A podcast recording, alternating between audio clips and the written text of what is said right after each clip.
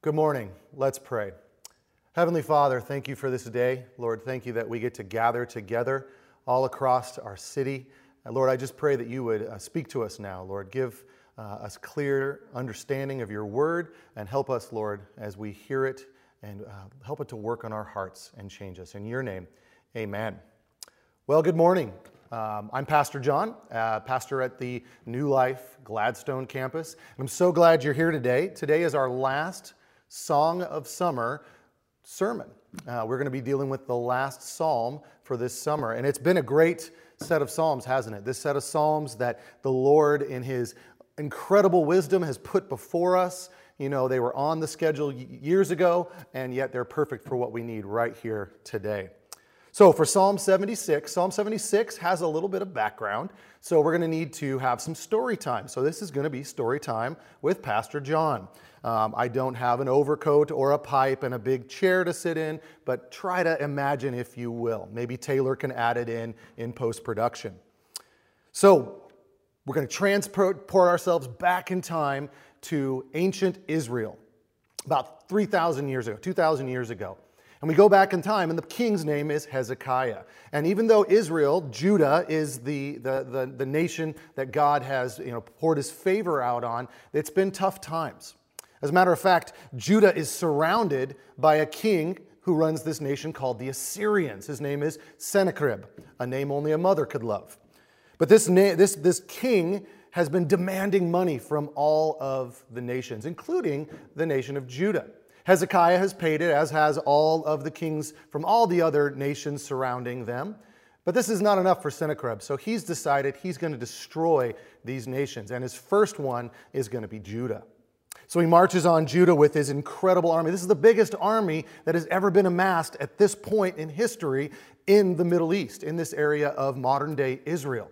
And they're going from town to town, fortress to fortress, destroying these cities until they get to the city of Jerusalem. Now, Jerusalem at this point had walls, and they were pretty high walls, they were pretty strong walls. But Sennacherib is not uh, at all um, dissuaded by this. He tells his soldiers, his mighty men, build up a, uh, a pile of rocks so I may look into this city. He gets to the top and he says, That's it?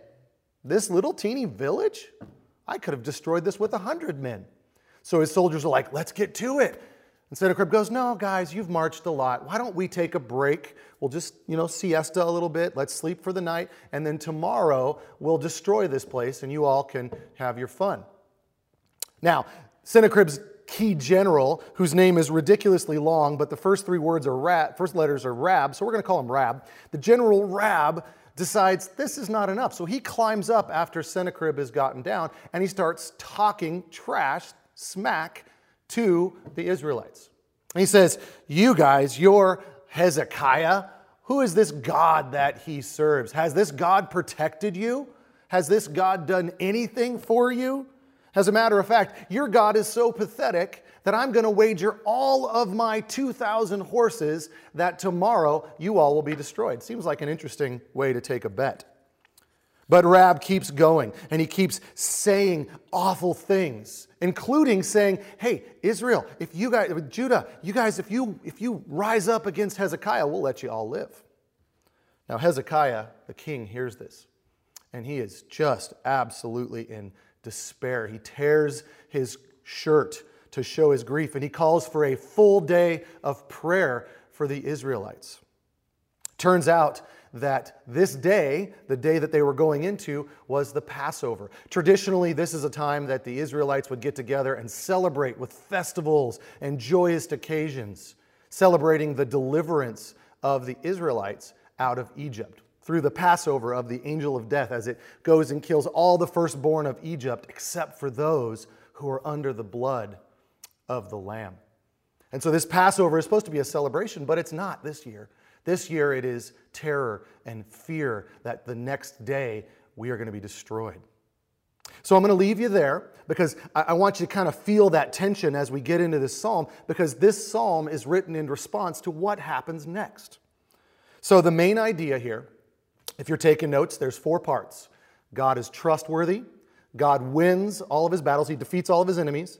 He judges his enemies, and fourthly, he provides a way to make enemies into his family. He provides a way through that. So, this, this psalm has two parts. It has verses 1 through 6, which is looking backward at this time of the Assyrian invasion. And then we've got 7 through 12, which is looking forward to a future time, a cosmic time. And so we get this, this little mini picture of the entirety of the Bible, where God starts his focused attention on a people group, and then there's all the interactions and the, the, the man trying to destroy and so on, and then spreading that out to all the people everywhere at the end of time. So it's really a, a small version. This psalm is a small version of the entirety of the Bible story. The perfect psalm to finish our summer series as we get into the fall. So, our first point God is worthy of our trust.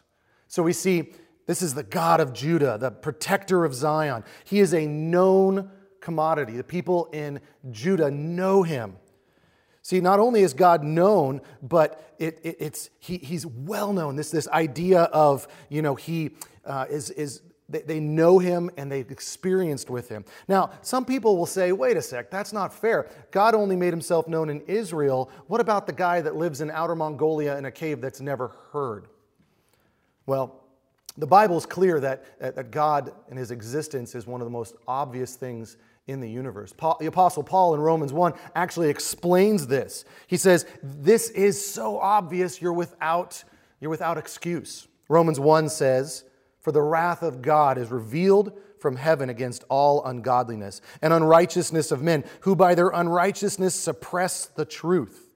For what can be known about God is plain to them, because God has shown it to them. His invisible attributes, namely his eternal power and divine nature, have been clearly perceived ever since the creation of the world and all the things that he has made, so they are without excuse.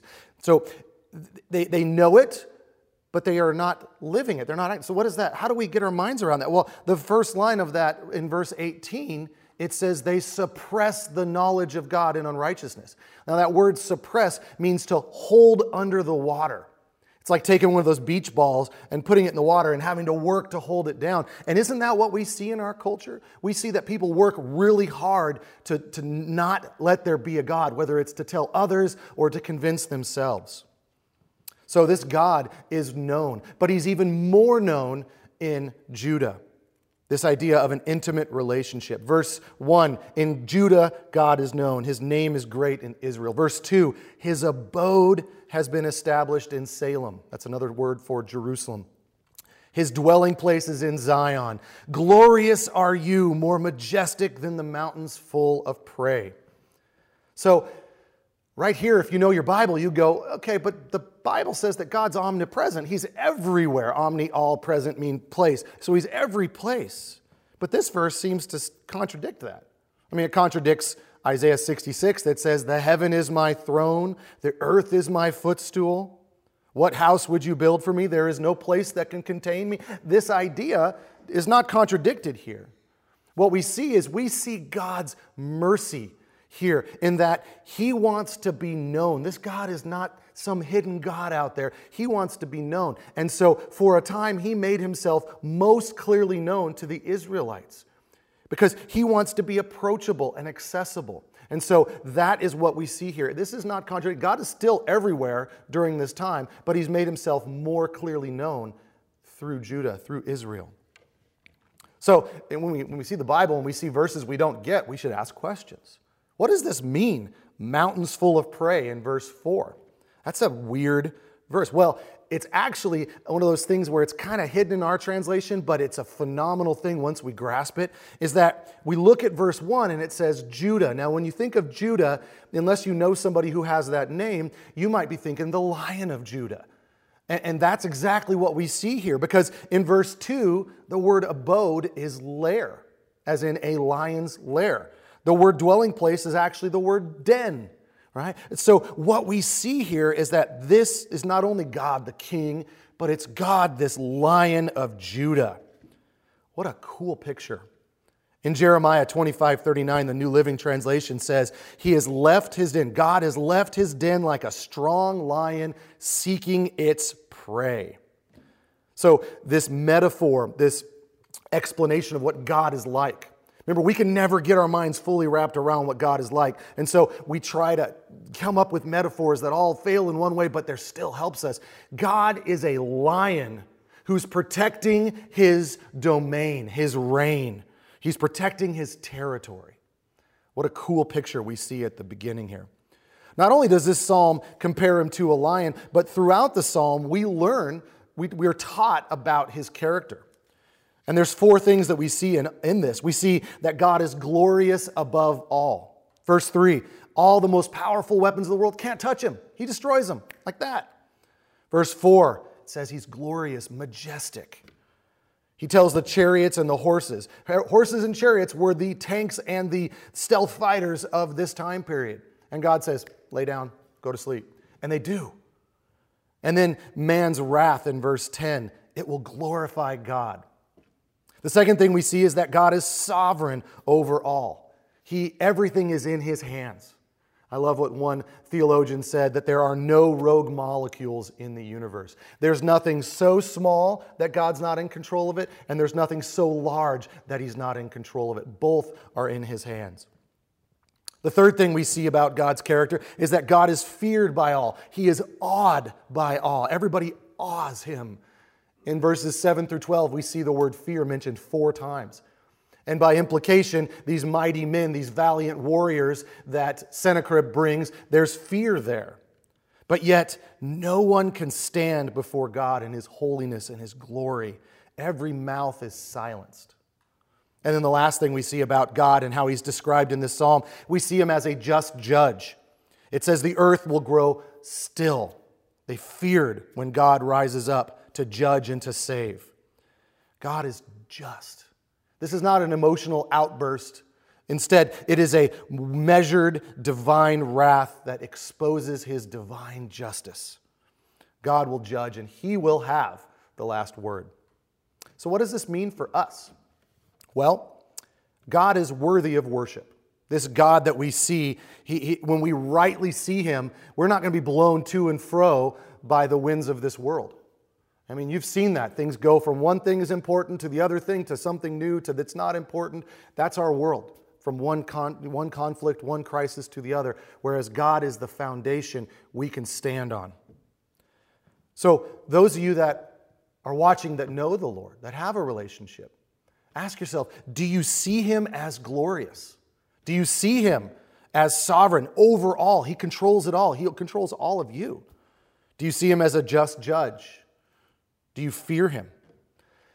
If you don't, if those are all concepts that are foreign to you, what's stopping you from digging into that?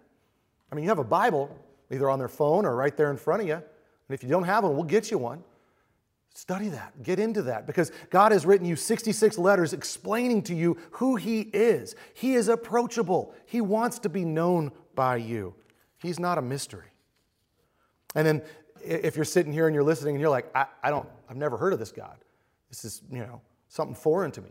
Maybe, maybe you've been in church your whole life, or you've been in Bible studies your whole life, or, or maybe this is new to you and you just walked in the door and you're going, I don't really know this God. I've never heard this before. Then the question is, is what's stopping you from knowing Him? I mean, it's only you in the way. So get out of the way and let the Lord work on you. I pray that that would be what we see. So, our first point is that God is trustworthy. We can know God, we know Him, we can trust Him. He is worthy of our trust. The second point we see is that God will defeat all of His enemies. Now, like Paul Harvey used to say, this is the rest of the story.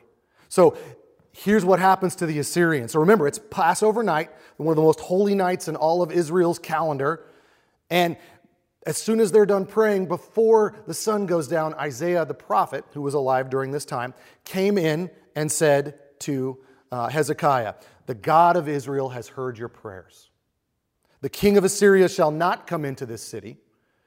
He will not shoot any arrows into this city. As a matter of fact, he is going to turn tail and run back to his home country.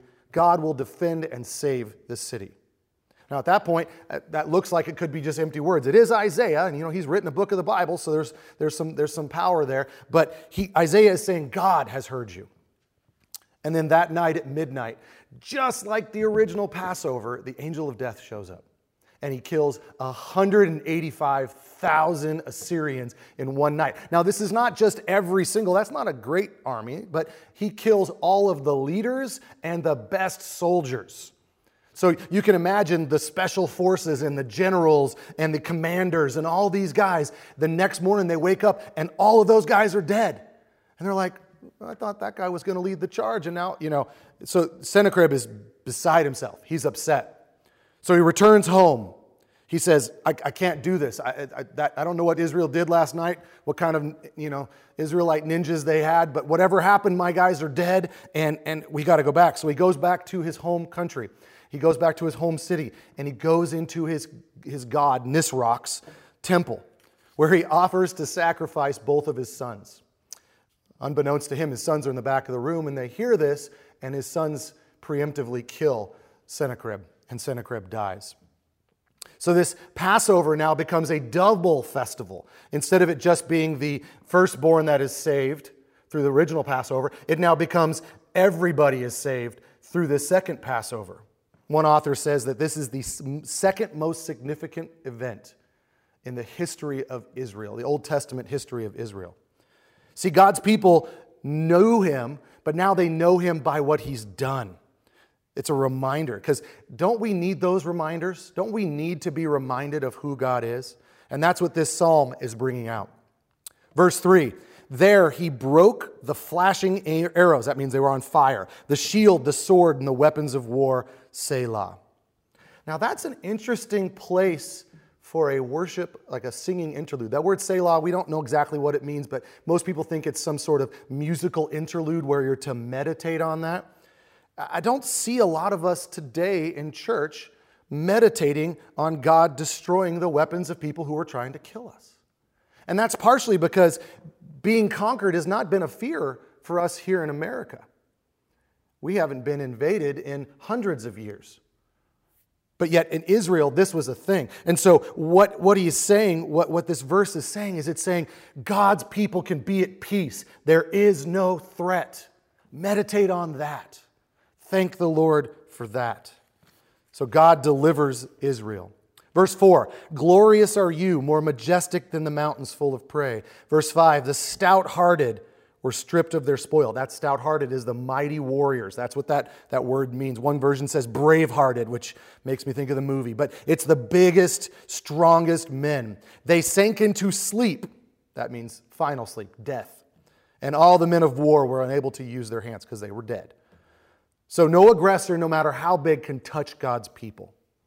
Verse 6 At your rebuke, O God of Jacob, both rider and horse lay stunned. Both rider and horse lay stunned. That's this the, the rebuke word, this means a battle cry. So it's no longer just God's going to defend you, but God is also going to go after those who are there, who are attacking you. So verses 4 through 6 it, it, it, shows us that God's people are confident in God to deliver them because they know His character, which doesn't change, and His power, which never wavers, so they can be comforted in this. God can, will, and can defeat every enemy of His, all the way down to they're just non existent. So when I think about that, I think about the enemy we all have. And no, it's not some, some group of people on earth today, it's not some whatever, but it is death. Death is the chief enemy that we all fear. Listen to what Paul says here. 1 Corinthians 15, but in fact, Christ has risen from the dead, the first fruits of those who've fallen asleep.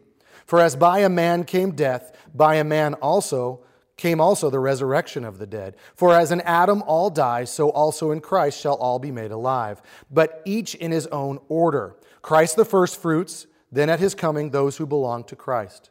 Then comes the end when he delivers the kingdom of God to the Father after destroying every rule, every authority, and every power. For he must reign until he puts all his enemies under his feet. The last enemy to be destroyed is death. And death is, is so foreign to it, it's, it doesn't feel right when we lose a loved one. Death is just so wrong. It's out of step with God's plan. Sin entered in, and death entered in along with it. And the Apostle Paul, I think rightly, calls it an enemy because that's really the best way to explain it. Death is the enemy of everything good and beautiful about life. But when we recognize that death is a foreigner, death is the outlier, when we start seeing what God is offering us, we can start to hunger for the restoration of everything, where God comes in and death is destroyed and it is defeated, and we can have life and life abundantly, everlasting life. Praise the Lord. That's the promise we have in Christ. So, what does this mean for us? Well, our enemies, no matter how big or small, in view of God, are tiny, right? The, the, the, the size difference between our enemies, God's enemies, and God is infinite. They're not even on the same scale. You know, we, we put our trust into to God, we trust Him. Every last one of His enemies is going to be destroyed. The enemies are done. It's just a mopping up, it's a mopping up operation. You know, VeggieTales got it right. God is bigger than the boogeyman. He's bigger than the boogeyman. It's kind of like when you, when you, you, you, imagine you have the, the, some humongous landmark, the, the Empire State Building right there, and you hold up a Matchbox car right in front of your face, and you look at it, and it's like, I can't see the Empire State Building because this little car, which is right up here, is so big. When, when we start to get our, our eyes fixed rightly, the, the problems and the enemies of this world become the tiny Matchbox car compared with the hundreds of stories of the Empire State Building. That's the same thing we see with God. When we see God rightly and we see that He conquers all enemies, we can now see the enemies are going to be destroyed by God. Now, that, that, that promise is for those who know Christ. For those who don't, you're in the crosshairs of a God who's going to destroy. That's a scary place to be. Because you see, you may think that I'm a good person or I don't do this or I don't do that, but every time you disobey him, every time you say, I know better, you thumb your nose at him, you are just proving more and more whose side you're on. Guys, this, this is not a select club. The Christians around you, the Christians that you know, this is not a group with a special handshake that we got this special sign up card and we got in and you didn't. That's not the way it works. Instead, and it's not even because we're super holy or we don't we, we still mess up but the point is is that god came in and changed our hearts and he brought us in sometimes kicking and screaming into his family. And that's how you become a follower of christ.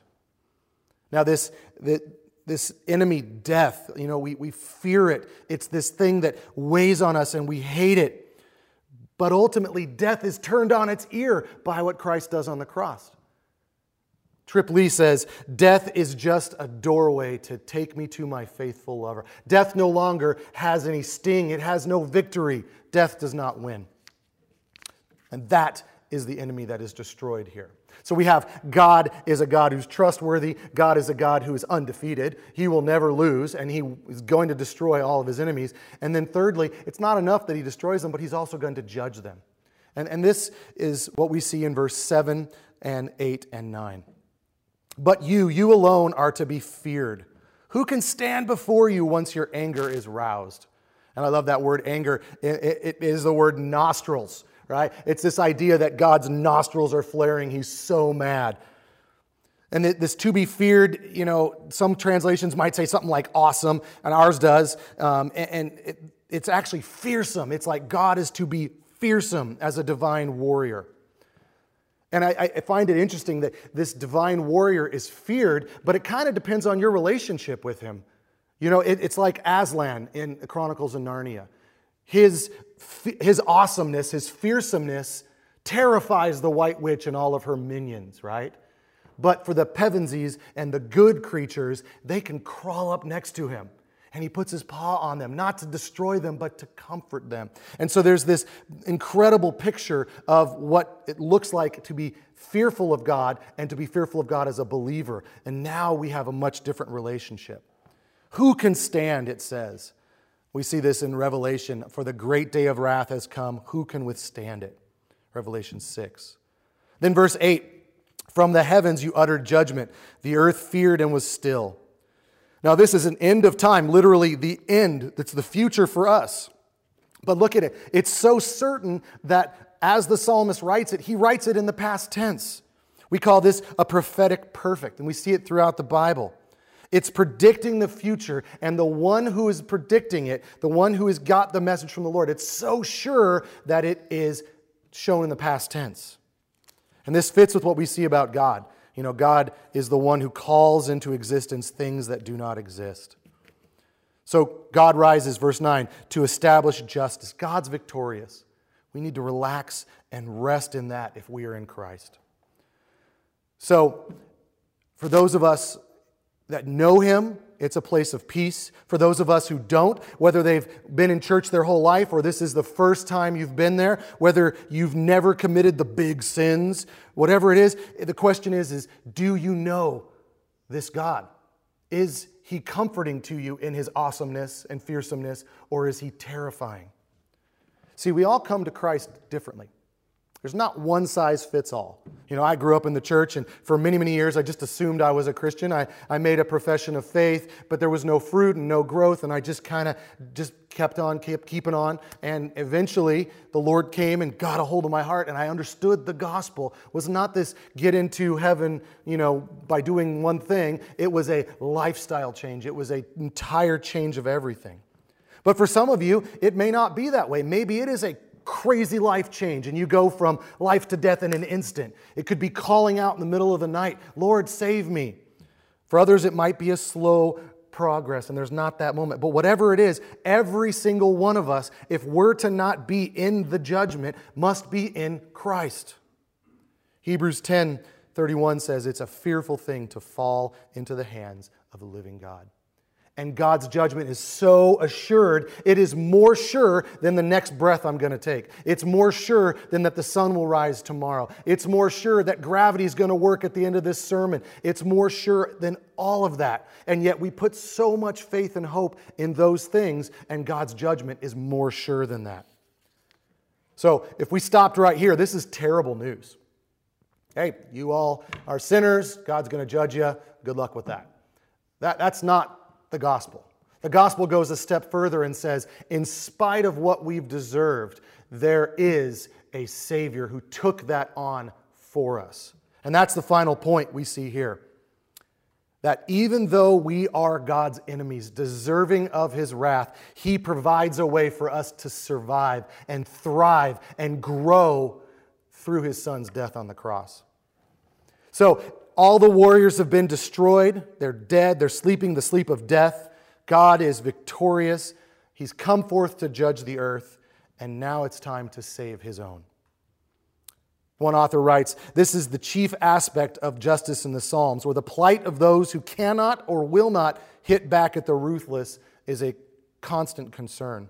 Here, the victims are the latter sort the humble, the meek, and the oppressed. And so we see this picture of they are, they are meek, they're humble, they're humbled, which means they're saved. The Lord saves them because of the, the heart change in them.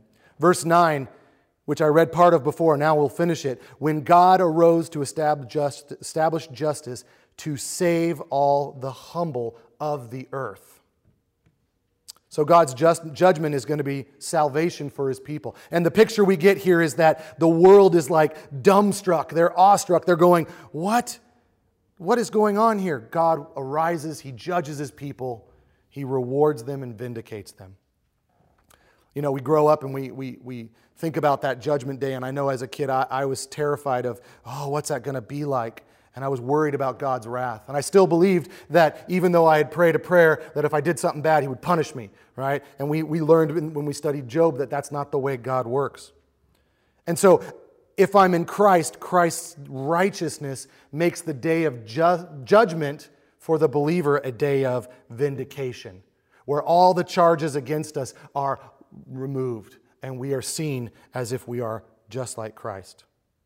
Verse 10 a very difficult verse to get our minds wrapped around, but I think we can, we can do it. The, the wrath of man shall praise you, the remnant of wrath you will put on like a belt. So we see here, God gets praise out of the unjust schemes of men. So even though men are planning something to, to take out God and they're angry and they're going after him, God goes, That's nothing but praise for me. I'm going to wear it like a belt.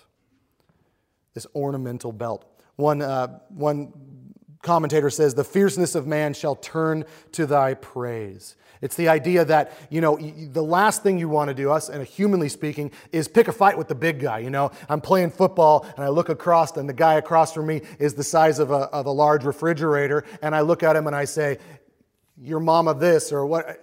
I'm, I'm in for it because no matter what the play is, he's going to do his best to blow me up and send me flying.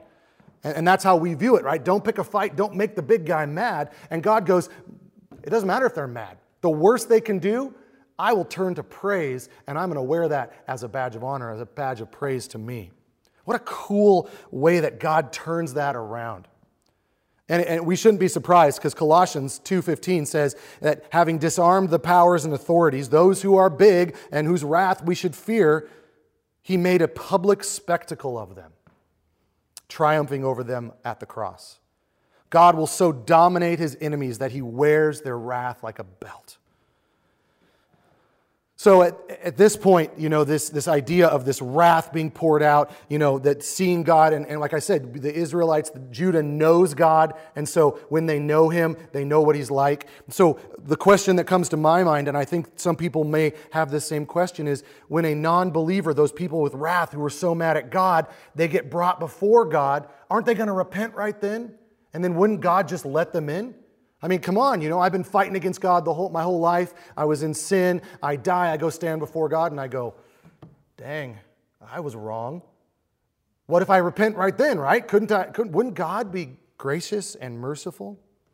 I mean, we think, surely they will repent. Surely they will be penitent. But yet, in the book of Revelation, we don't see that. We see that the wicked are standing before God, and even there, they're cursing him. They're gnashing their teeth. They're raising their fist at him, saying, You should have done more, God, that you're the one that's in the wrong. And then we are told that that wrath that God pours out on them will be turned to praise, the remnant of the wrath and God's people will be vindicated. This is like C.S. Lewis's book, The Great Divorce, where he talks about how people in hell could potentially visit heaven, but they wouldn't want to go there because the ones in hell keep turning in and on themselves more and more so that they become minuscule and become less and less in hell, blaming everybody for their problems, just like they did on earth. Verse 11 Make your vows to the Lord your God and perform them. Let all around you round him bring gifts to him who is to be feared. So the people begin making vows to God and say, I'm going to do this. But the psalmist reminds us it's not enough to say you're going to do it, you have to actually do it. So we are to submit to God with our mouths. We're to say, Lord, I am not God, you are God. But then we're to follow that with action. It's not enough to claim it with your mouth, you have to follow it with action. And where do we have where do we do that? We make promises to God. We say, God, I'll, I'll do this or I'll do that. Do we actually follow through? Or do we just give it lip service?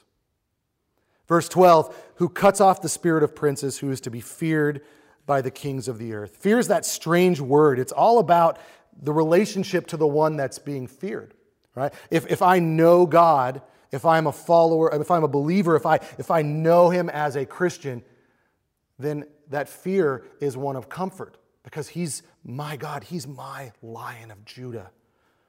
But if I don't know him, that lion's going to eat me. That lion is going to destroy me. Being God's enemy is not the place we want to be in, but thanks be to God that he provided the means for us to not be an enemy. Romans 8 1. There is therefore now no condemnation for those who are in Christ Jesus. You see, we are the Assyrians. We can't kid ourselves, for all have sinned and fall short of the, short of the grace of God. Think of that for a minute. We do not come to Christ because we are valuable, but because we're sinful. We don't come to Christ and go, Here's all the stuff I've done for you. All we bring is our sin, and He brings the salvation. We have nothing that we can bring not church attendance, not badges that we've earned, not Bible studies that we've attended, not any of that. What we bring is we bring our need for a Savior, and He provides the Savior. Have you had that moment where your sins break you? You realize that those pet sins that you hold on to, while not being as bad as this person, are what Christ died for? Not only that, but Christ, who we use his name so often, but think about this the most perfect, innocent, beautiful being in history The best person, better than the best person you've ever met. He came and died for you. Not only that, you know, we, we grieve about people who we say are innocently killed, or we grieve about people who wrongly were killed. But, you know, even in all of that, there's all this different shades of this. But we have a perfect, spotless person who was murdered in the most horrendous way possible, which by itself would be a tragedy. But it's even worse because he died for you. He died for me. He was up there, and that's why he went there. We are responsible. Has that hit you? Has that hit you that Christ was on the cross and the sins that you hold on to or the ones that you kind of, you know, push off to saying, oh, it's no big deal? Those were the ones? Has it hit you that God did that to bridge that gap? Just like he did when he revealed himself to Israel? Just like when he revealed himself through the first Passover and then this second one? He is the one who did it. You see, Israel had forgotten. Israel had forgotten. They had amnesia. But in God's mercy, He came and told them again. This old ceremony, which they do every year, it's the Passover. We do the Passover every year. So much familiarity. They would just go through the motions until Sennacherib, this terrible situation. And that year, as they were staring down face, death right in the face, then it changed it. And this is to remind us of our Passover when we face certain death, because the wages of our sin is death, but the free gift of God is his eternal life in Christ Jesus. You ever wonder why God doesn't choose a different holiday?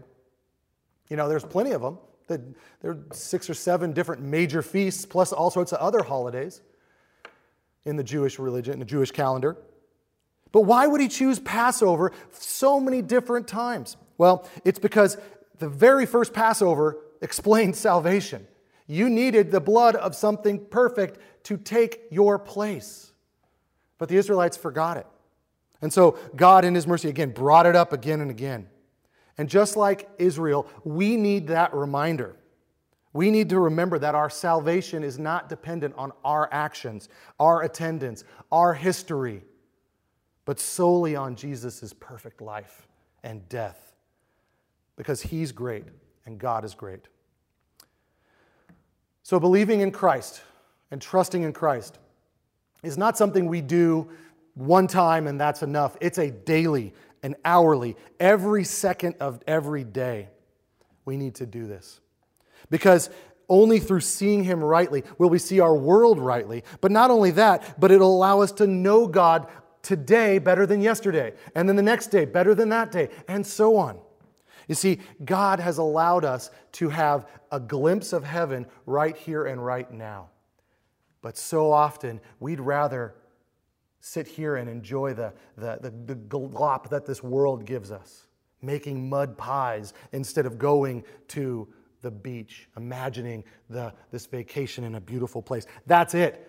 So instead of sitting around making these mud pies and going, well, it's just a little sin, or well, it's just, I want to do this and I don't really want to submit to God, we need to change our focus. And just like with our, our, our, our we can't save ourselves, we can't change that focus, but God can. And that's where, right now, whether you are a brand new believer or if you've been a believer your whole life, ask the Lord to give you a new vision of his son on that cross and a new vision of the gospel and a new vision of that so that following God and knowing God becomes your delight. It's not something that you must do or you have to do. Instead, it's what you want to do and you crave to do. If you're here and this all sounds foreign to you, it's as simple as this submit, give your life to Christ. It's never too late. Let's pray. Heavenly Father, thank you for this day. Thank you, Lord, for your gospel. Thank you for the good news that, Lord, we are no longer in our sin, but we can be in your Son. Lord, your Son acts as that umbrella that, that deflects your wrath and your judgment and allows us to come up next to you. And you put your paw around us and you protect us with your awesome fearsomeness.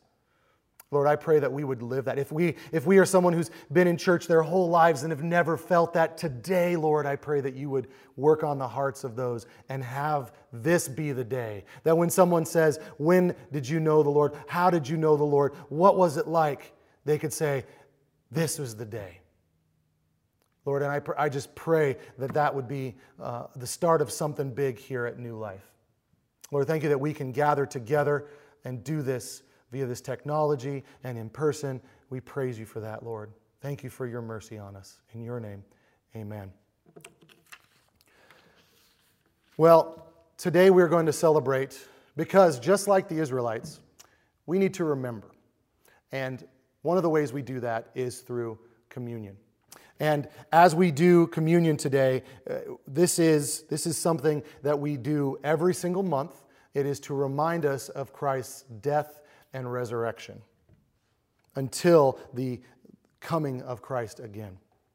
So I'm going to read from 1 Corinthians 11, and this is what it says For I received from the Lord what I also delivered to you, that the Lord Jesus, on the night that he was betrayed, he took bread, and when he had given thanks, he broke it, and he said, This is my body, which is for you. Do this in remembrance of me. Go ahead and take the bread now. Verse 25 In the same way, also, he took the cup after supper, saying, This cup is the new covenant of in my blood. Do this as often as you drink it in remembrance of me. For as often as you eat this bread and drink the cup, you proclaim the Lord's death until he comes. Go ahead and drink. Lord, thank you for your son's death and his life and his perfectly fulfilling the law on our behalf. Thank you, Lord, that this is not some secret club that we have to join, but Lord, it is a family that you have given us. And I pray that now, as we have remembered this, that this would affect us in a new way today and tomorrow and for the remainder of our life. Thank you for being a God that is approachable. In your name, amen.